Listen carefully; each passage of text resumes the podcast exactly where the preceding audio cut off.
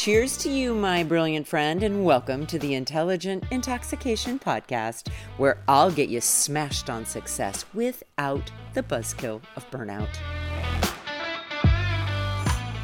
Welcome back, everyone. So, I just read this amazing affirmation by Christie Inge. I've mentioned her before. I just love her. She's she's one of my human design teachers that I absolutely loved. Listen to this sentence. My integrity is my most valuable asset. Okay, here's why I love that affirmation so much. Let me break it down for you, okay? As I've said before, this is how I define integrity. When you know very clearly and specifically what you value and what you say and what you do and how you invest your time and your money and your resources and your energy matches what you value, you are in integrity. And like I've said before, integrity is not static, it's not fixed. We can be in and out of it. It's very fluid, it, it has movement to it. And when we notice that we're out of integrity, maybe we've said or done something that doesn't align with our values, we can course correct, we can pivot, and we can move right back in. So that is my definition, again, of integrity. So my integrity is my most valuable asset. So something is, that is valuable is worth something. Okay?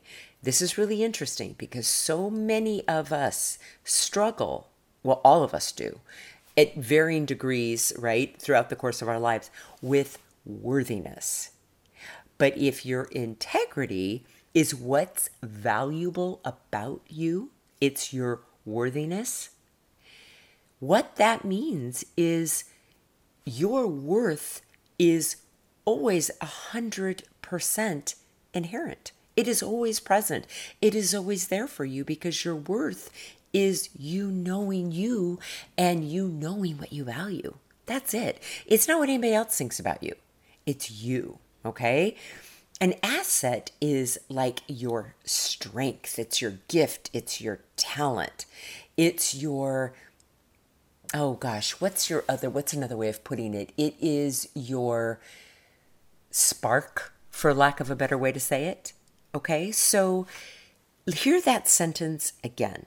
My integrity is my most valuable asset. So here's what that really means, my friends.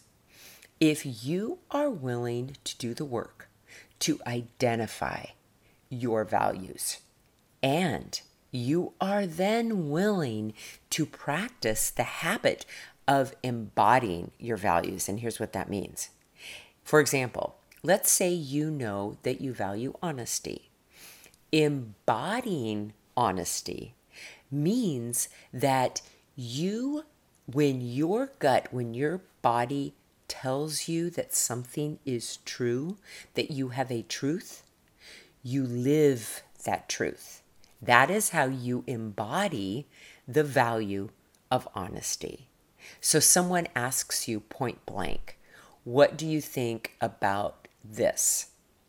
In a kind yet clear and loving manner, if you share your truth, you are now embodying the value you have for honesty and you are in integrity. Not according to them, according to you. You're the one with the values, you're the one that is putting those values into action in your life. It's your integrity.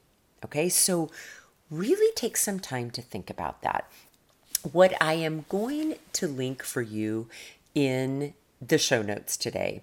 I have a link on my website to a values workbook that I created.